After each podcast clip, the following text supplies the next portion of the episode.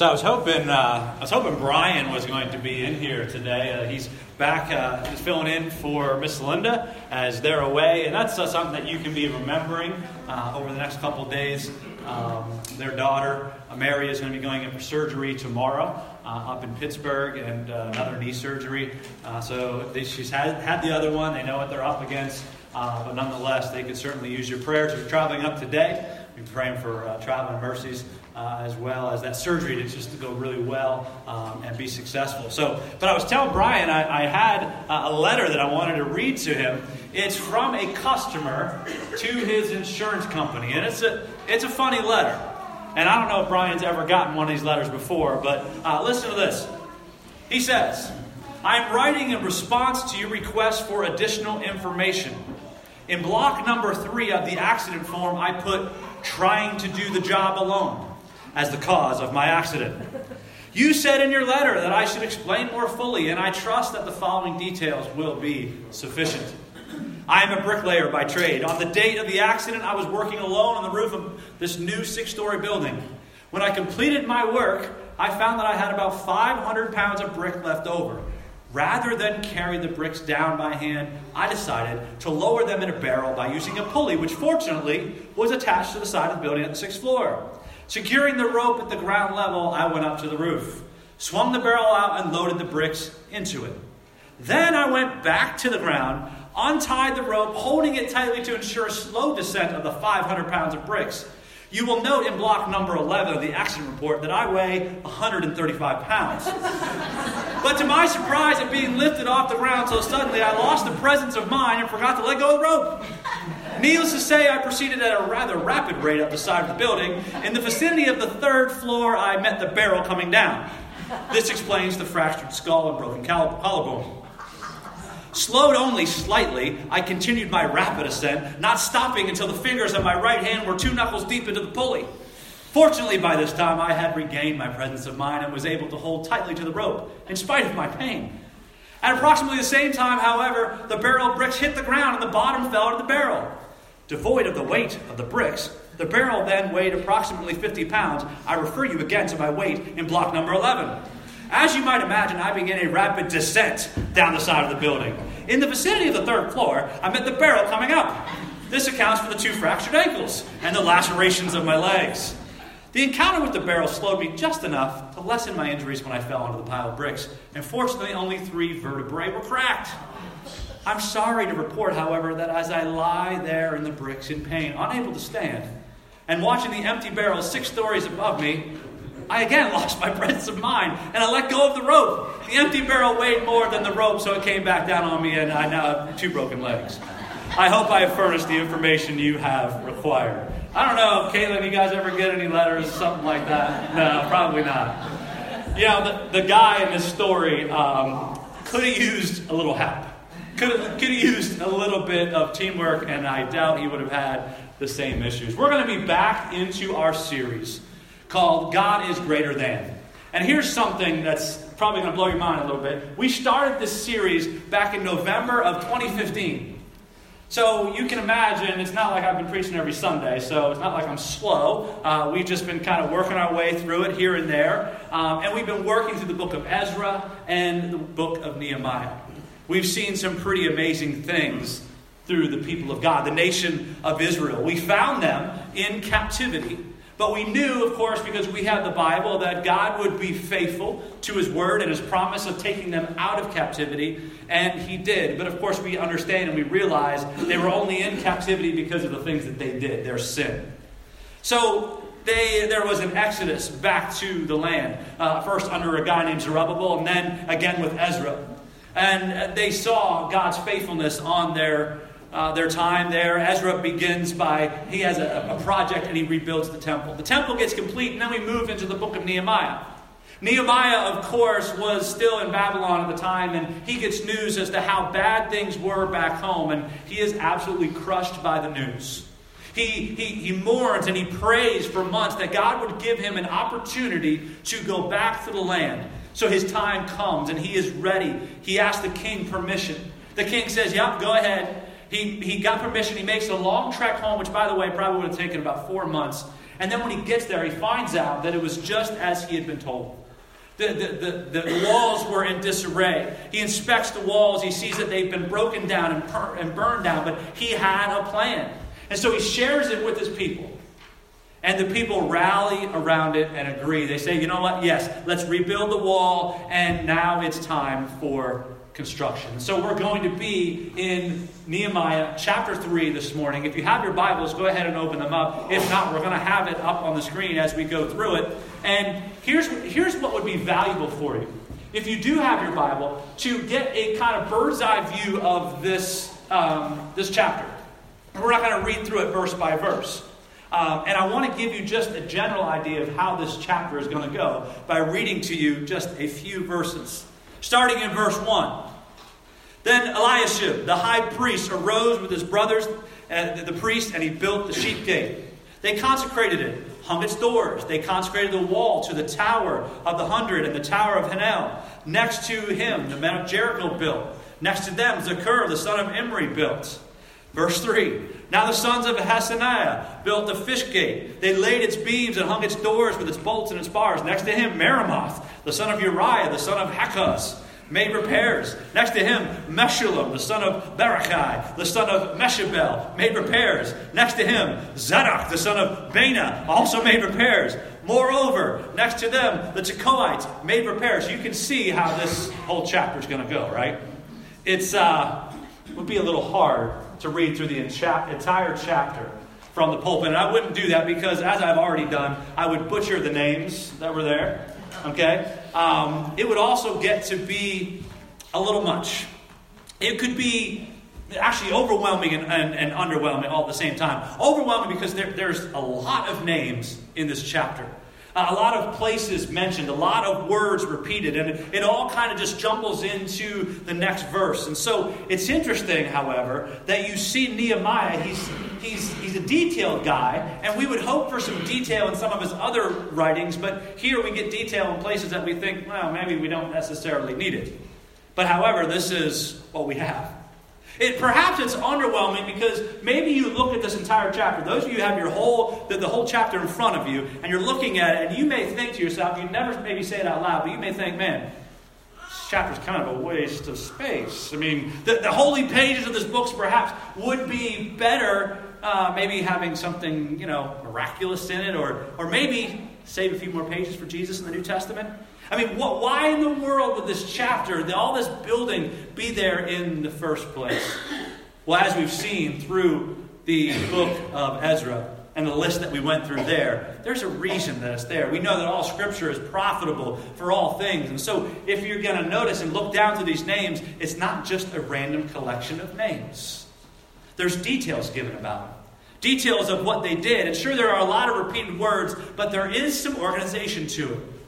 So, these details that we're going to jump into today, we want to understand just a little bit more. So, we want to figure out okay, chapter 3, what's going to happen in this chapter? What is going on? Well, what's going on is it's an extension of what we saw all the way back in Ezra 1 1, which is an extension of what Jeremiah spoke about, and that was that God would bring his people back into the land and they would rebuild it. So, the people's words turn from just mere words to action and the project begins. This entire chapter, the whole chapter, is about building and repairing the wall from start to finish.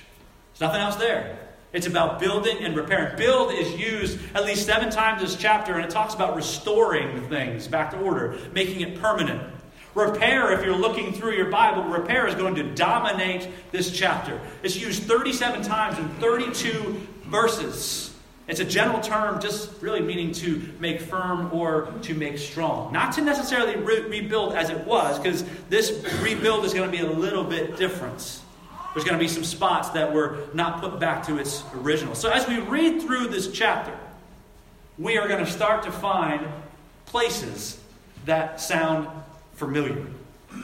And there's going to be a reason why. Look back into chapter 2, verses 13 through 14. This is what we went through last time. This is Nehemiah. He's going out and he's going to be inspecting things. He says, So I went out at night by the valley gate in the direction of the dragon's well and onto the refuse gate, inspecting the walls of Jerusalem, which were broken down. Its gates were consumed by fire. Then I passed on to the fountain gate. You, we, they, they look familiar because you've already heard about them. And now, what we see in chapter 3, verses 13 through 15, you can see the valley gate. You can see the refuse gate. You can see the fountain gate. All those things that he saw were in disrepair are now being repaired. And so we see these places that are recognizable. It's a big, big project that Nehemiah has. A big project that needs big coordination and big organization. And as one commentator points out, he says, He assigned, and he, meaning Nehemiah, assigned everyone a specific place to work. This coordination stands out in the phrases like next to him, or next to them, or beside them. And you can see that as you go through the, the chapter. So and so is working next to so and so, and they were working next to so. 28 times in this chapter that is said, which means there were a lot of people involved in this project and in the repairs. But who were these people? Look back into verse 1. It says, Then Eliashib, who? The high priest the high priest starts all of this. The high priest is the one who's in a noble position, and he is not too high for anything. He's not too high for work. He works, he leads by example, takes, takes part in his, and, and, takes control of his, his little spot on the wall, right? He, he, he leads his people. And there are people from all kinds of walks of life as you look through this chapter. There were perfumers that you see, they were the ones that made the ointments. There were goldsmiths. Not the goldsmiths, you weren't there, but there were goldsmiths there, refining, right? They were working, they were doing their, their, their work. There were officials. And, and what this means is they were local government leaders that took part in this work. So, from the highest to the lowest, there were other priests and Levites and even temple servants. I mean, a project like this would require everyone to simply be on board. And now, of course, not everyone was on board. If we look into verse 5, we see not everyone is on board. But as you can tell, a majority of the people were ready to help. And not just people that lived inside the walls. Verse 5, moreover, next to him, the Tekoites made repairs. Tekoa was a small town that's six miles south of Bethlehem and 11 miles away from Jerusalem. There were people that lived, and, and, and even more than this, just the, the Tekoas, that lived from outside the walls. They came and they helped, and they all helped together. See, this wasn't just a random group of people, it became a family affair. Men served and built alongside of their sons. Sons served alongside and labored alongside of their brothers. And then, here's something that you don't see every day. Look in verse 12. Next to him, Shallum, the son of Hallohesh, the official of the half of the district of Jerusalem, made repairs. He and his daughters. You don't see that very often. That, that daughters were helping out here. The entire family. Maybe this guy didn't have sons. Maybe the daughters just like, look, we want to get. You don't hear about that. The whole family was involved. They were getting everybody into the project. It was all hands on decks. Goals were set, commitments were made, and now they were putting their hands to the work ahead of them. And again, it wasn't just words, it wasn't just a decision, it was a commitment, and they're following through on it. So we know who did it. But how did they do it?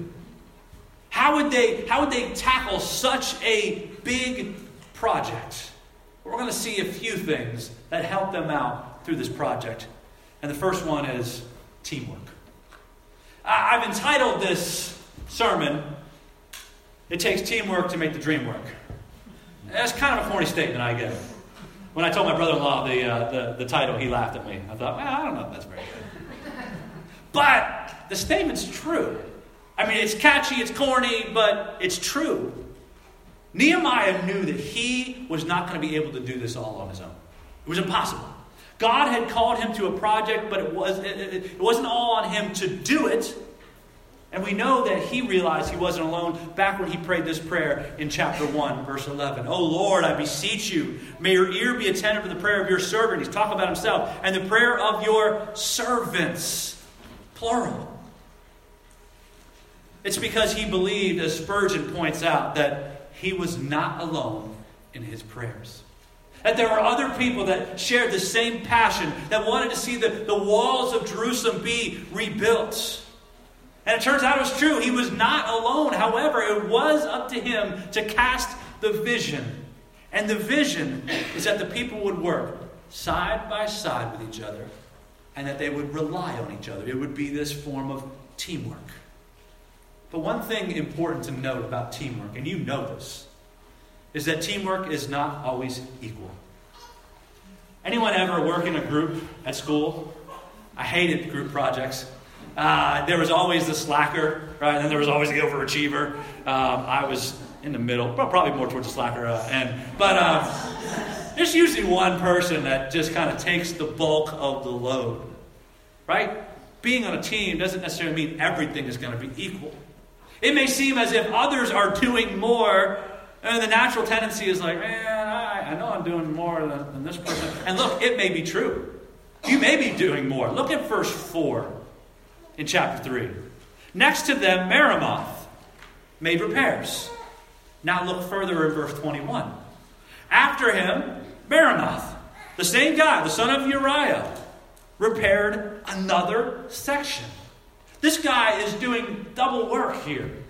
He, he is signing up for, for doing more than he absolutely has to. And there are a couple of instances in this chapter of groups doing multiple jobs.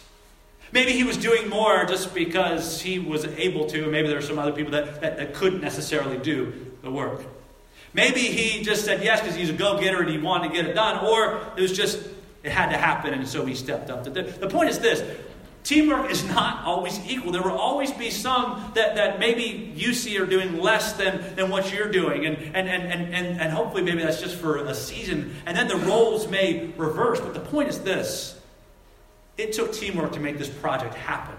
This wall would not have been built if it was just for Nehemiah. They needed teamwork, and they couldn't accomplish it on their own. Along the same lines of teamwork, there's something that I want you to look at verses 23, 28, and 30. We're going to put it up on the screen here. And I want you to see uh, what is true and what is uh, repeated in each verse here. What do you see? Where are they making these repairs? Where? Yeah, beside or in front of their house. Okay, this gets interesting. There are seven private residences that are listed in this chapter.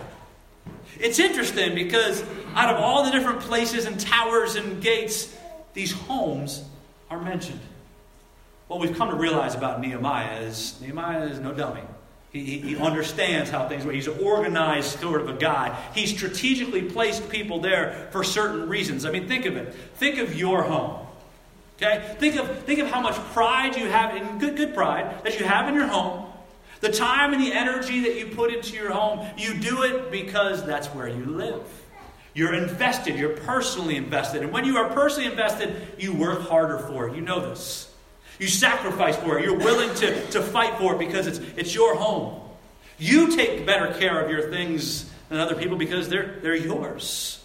They mean more to you. See, Nehemiah, I'm sure, was aware of all of these things and knew that there would become a time when hard times would come.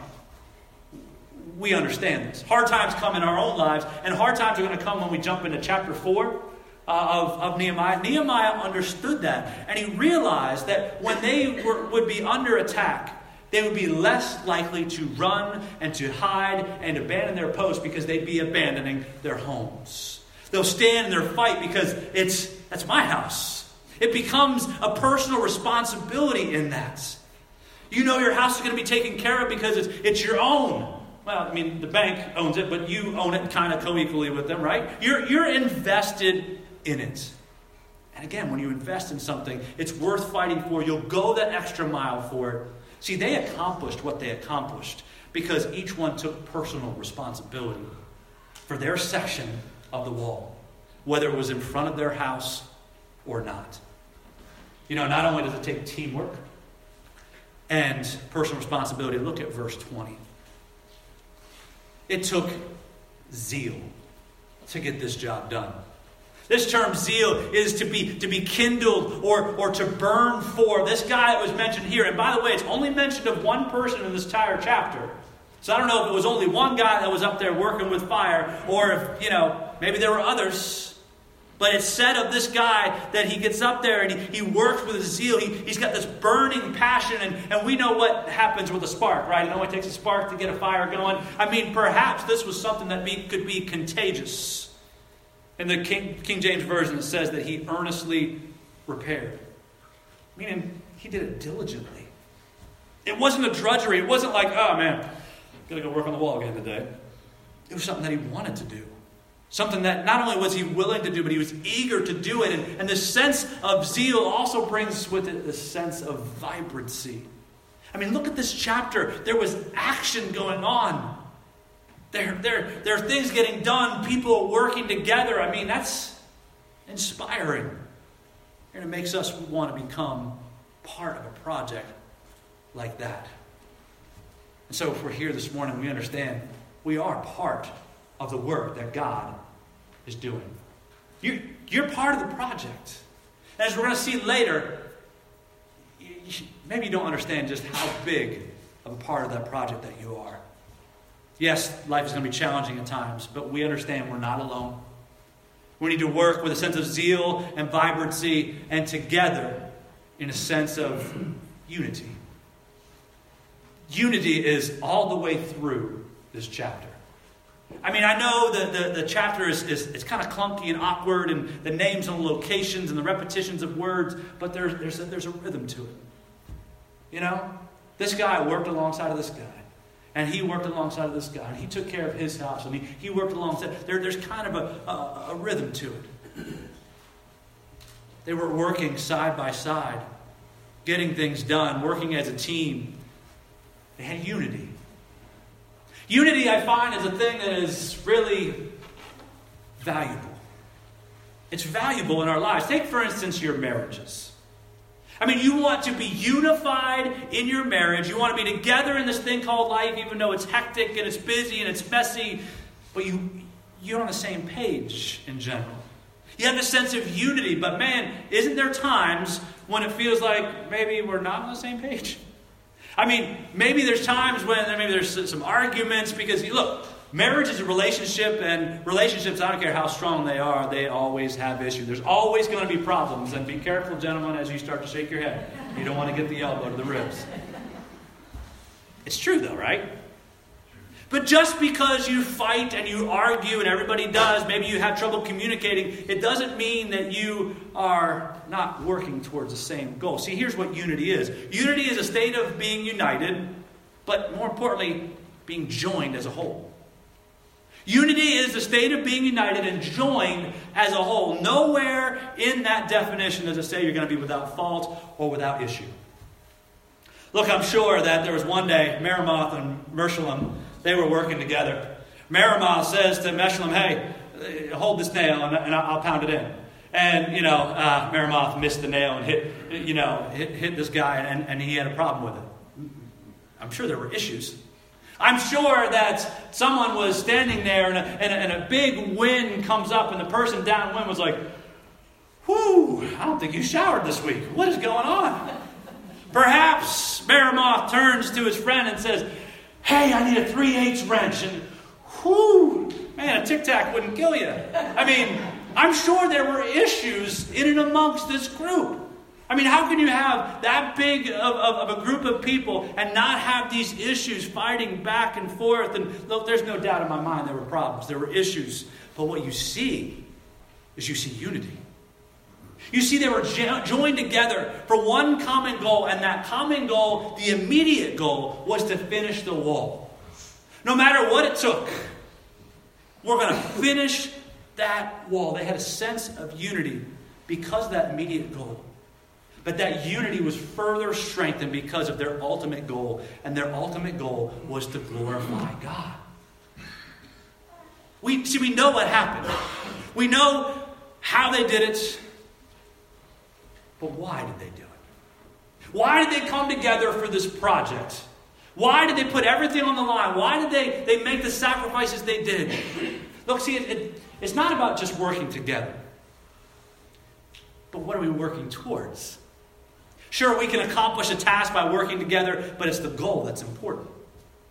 We can talk about principles of teamwork, but the teamwork is predicated on what the team is working for. There were people that worked all throughout the Bible as teams and they weren't working for the right thing. Look at the Tower of Babel. I mean, they worked as a team, but they were working selfishly for their own goal, their own glory. I mean, you look into the wilderness with the nation of Israel and the golden calf incident. What did they want? They wanted to glorify themselves. And, and so they worked good as a team, but what were they working for? You want to look at a positive uh, uh, uh, example of teamwork and working together and working for the right purpose. You look into the New Testament, you look at the, the concerted effort of the disciples as a teamwork. Yes, they were all a bunch of misfits, but they were a team. God gave them a vision, and they began to see it through for what purpose? It wasn't for their own glory, because we know that they ended up being persecuted and killed for their faith. No, it's for God's glory. And then look at what happened. When they worked as a team and they worked for God's glory, what happened? The church exploded. There's no other explanation for what happened with Christianity from that point, other than the fact of the resurrection. They preached Christ, his death, his burial, and his resurrection. Look, Nehemiah realized the goal. Nehemiah realized the purpose of what the, the reason why he was going back to the land. The reason why he was trying to rally the people, the reason why that they would rebuild the walls. We know this from his actions and reactions in chapter 1. We know it from the reactions of the people in chapter 2. And as we get into chapter 3, we see the high priests are all about consecrating the the, this work to God. Then we're going to see later on in chapter 12, they're going to have a big old party when this thing is done. And it's going to be for God's glory. They're going to thank Him and they're going to praise Him. They did not lose sight of the purpose. You know, it's when we take our eyes off of the purpose, off of the reason that why we are here, that we run into problems. That's when it happens. You know, the reason that we have this church, the reason why we meet together, that we, we have our different programs, we have nursery and preschool, and, and we have these great facilities. We got a youth uh, ministry program. We go on missions trips. We have the women's retreat and seasoned soldiers and children's church, IBTs. I mean, we have life groups. And all of the reason that we have all of those things, it's for the glory of God. That's the reason. And if it's for another reason, we're simply just missing the mark. Yes, we want to have nice facilities because it looks good, and it does. We, we, we, have, we have a nursery. Caitlin, Caitlin works hard in the nursery, and we work in a nursery. Why? Because we want our littles to be taken care of. We want our parents to be able to come into the sanctuary and to worship without having to worry about them. We have Little Lamb preschool. Why do we have that? We have that so that we can expose young people to the gospel of Jesus Christ and their families. We go on mission trips. Why? So we can share the gospel. We do all of these things, and they're all good. But all those things are secondary to the fact that we do it for the glory and the honor of our God. We do it for Him. He is the reason what we do, and so we come together for that purpose and when we come together for that purpose, there is no telling what God can accomplish through us. I want you just briefly look up at the screen here. I'm going to put up the list of names. We're not going to try to go through these and pronounce them, okay? I'll, I'll save you the, the pain of that. Just kind of look through them. This isn't a random group of names. These were actual people people that dedicated themselves to God. People that day and night worked hard and worked under the fear of attack. People that worked side by side. They were sure, I'm sure, people that they worked by that they didn't even know, perhaps they didn't even like, yet they worked side by side with them day and night. They worked and they labored. And think about it. We just entered 2018 and we are still reading this list of names. This recording happened back in 445 BC. That means over 2,400 years later, almost 900,000 days later, we are talking about this group of people and what God accomplished in and through them. It's pretty amazing. This past week, I was in Laura's office and I, I knew we had some uh, photo albums in the office. Uh, some of you don't, don't know this, but there are old photo albums in there. Uh, go back to the 80s. Um, and uh, I was looking for something specific, and I opened up and found some interesting pictures. Um, and I found pictures of when this church was being built. And I want you to see just a, a couple of these pictures. Um, there you go. This was they're clearing the land. I mean, the, the, the, land was just all trees. They're, they're clearing the land. Go to the next one. They're, they're putting up the walls. You have the one where they're pushing up the walls. Okay, stay on this one just for just a little bit. That list of names that you saw were real people. You know, there are people in this picture. Real people. People that were part of building this church with names like Miles, Kennedy, Barker, Harris, Brown, Julian, McNeil, Moore, Carlo. Perhaps a lot of names you don't even recognize, right? There are other names there that were there that you may recognize Berger, Rayner, Tolliver, McCauley. They were around when the wood was being put up, the walls and these rafters, the blood, the sweat, the tears, the love that went into this place. And now what's interesting, and I know I'm a little out of order, but if you can go back to that, uh, the picture of the tree. Now names are being added there. I don't know if you see it. I don't know if you can see your name in this logo. But names are being added. You're a part of what God is doing. You're a part of what Jesus is building here in this church. I mean, look around you. Look at what has been built. And, and while it's just a building, I would say that anything done with, for the glory of God as their prime reason and motivating factor is not just anything, that is something. And it's something that, that is even more amazing than, than, than 30 acres of land being donated. There's something even more amazing than a, a small church on the eastern shore uh, of Maryland building a church. Not just building to it, but you've seen the different additions that we put on. There's something even more amazing than having all of this and being completely debt free. And it's this it's the lives that have been touched and changed because of it. I also found another picture that I want to put up. I found this picture in the office this week. This is taken in January of 1993. 25 years ago. This was the first sign that was put up on this property before all of this was here. That skinny little punk kid that actually has hair, that's me. It's interesting, right? You know who was behind that camera? Mr. Gary Berger. He and I did that project together. I didn't even live here. I was still living in Maine. I was just here visiting. Of course, it's January. You can see I'm warm coming from the Arctic North. How could anyone have known what would happen after that? You know, Gary and Sue donated this land. The Lord used them both to continue and continues to work through Miss Sue to affect the lives of people around them for eternity. Their son was not only the youth pastor for many years here, but he has now gone on to be a pastor with Village Missions. And the foundations were laid here at this church. And I could go through a number of names, some that you will know, some that you wouldn't, that have been affected by what has happened here at Y Bible, what God has built here that you are a part of here at Y Bible. And that skinny little punk kid went on to different places, made many mistakes, experienced many blessings and hurts that would one day bring him back here.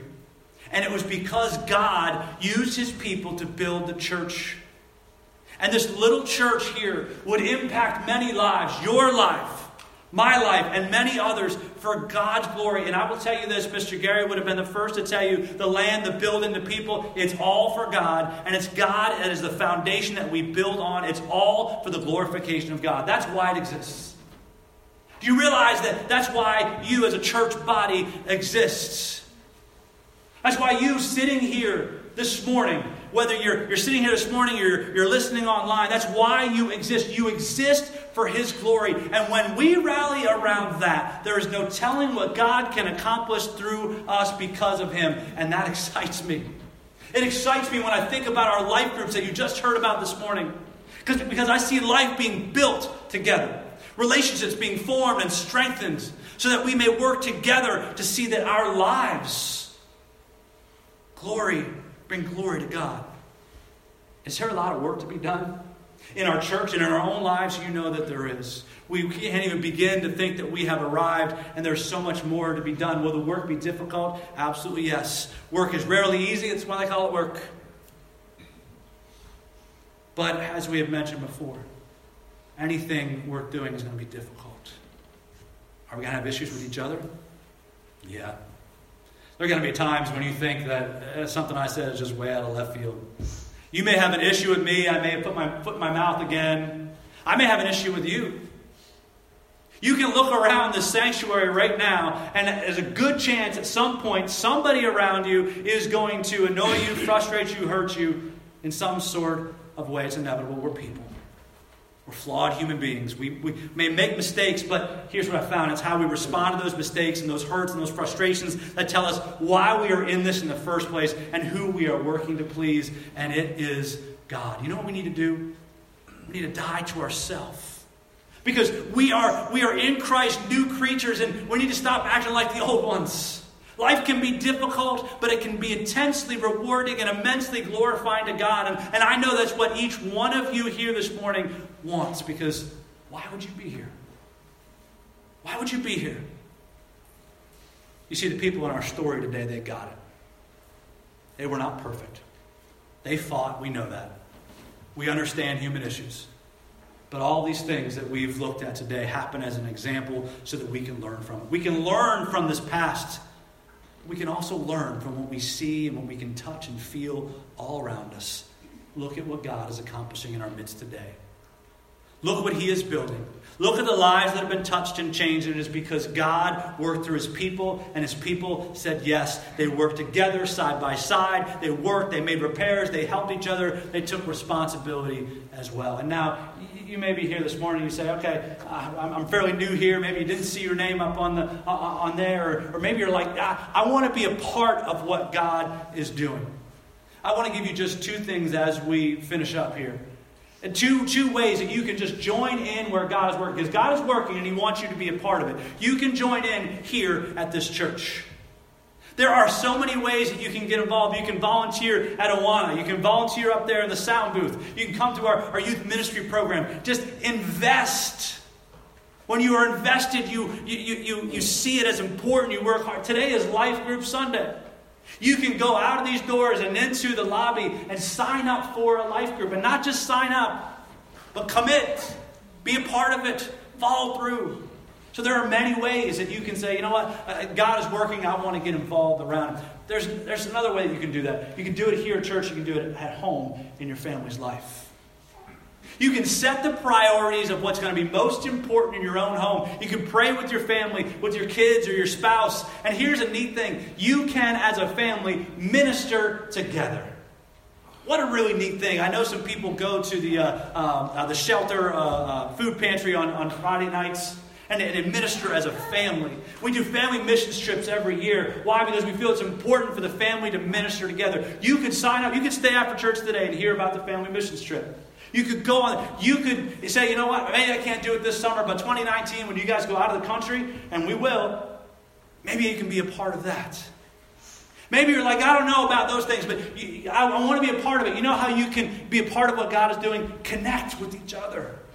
Be intentional about what we do. Look, we are Christians. That means something, and our faith should be lived out loud. Here's what I know regardless of what work is being done, where it is being done, you need to join in and lend a hand.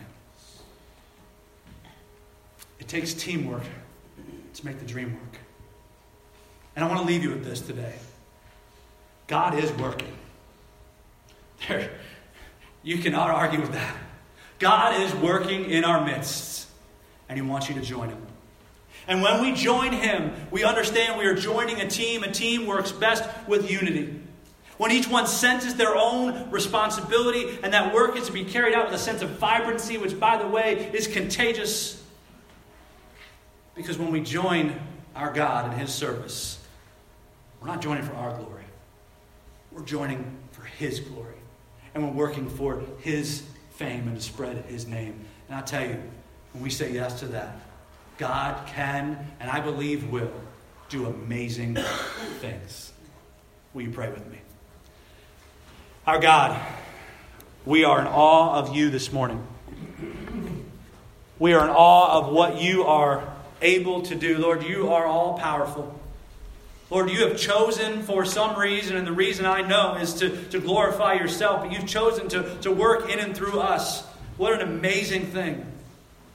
Lord, we see and we saw in our story today what, what it takes to work together as a team. Lord, I pray for all of those things. Lord, I pray for each person in this room as they are a part of what you are doing here.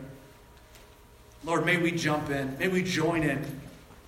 May we make a commitment today that says, you know what, from this point forward, I'm going to be part of that work that God is doing. It's not going to be perfect, it's not going to be easy. But Lord, when we do it for your glory, you just are honored. That's why we exist, that's why we live. I thank you so much for the gifts that you give us. And most importantly, for the gift of your Son, Jesus Christ. For we are just so grateful for who you are. We pray now as we get ready to leave these through these doors, Lord, that we will take what we've heard, your words, Father, your challenge. They came from, from your word. Or maybe it's something that, that we can use to springboard us into working in whatever way that you have for us. Lord, thank you so much for who you are. And we ask now that you dismiss us with your blessing. In your name, Let's stand, worship one more time.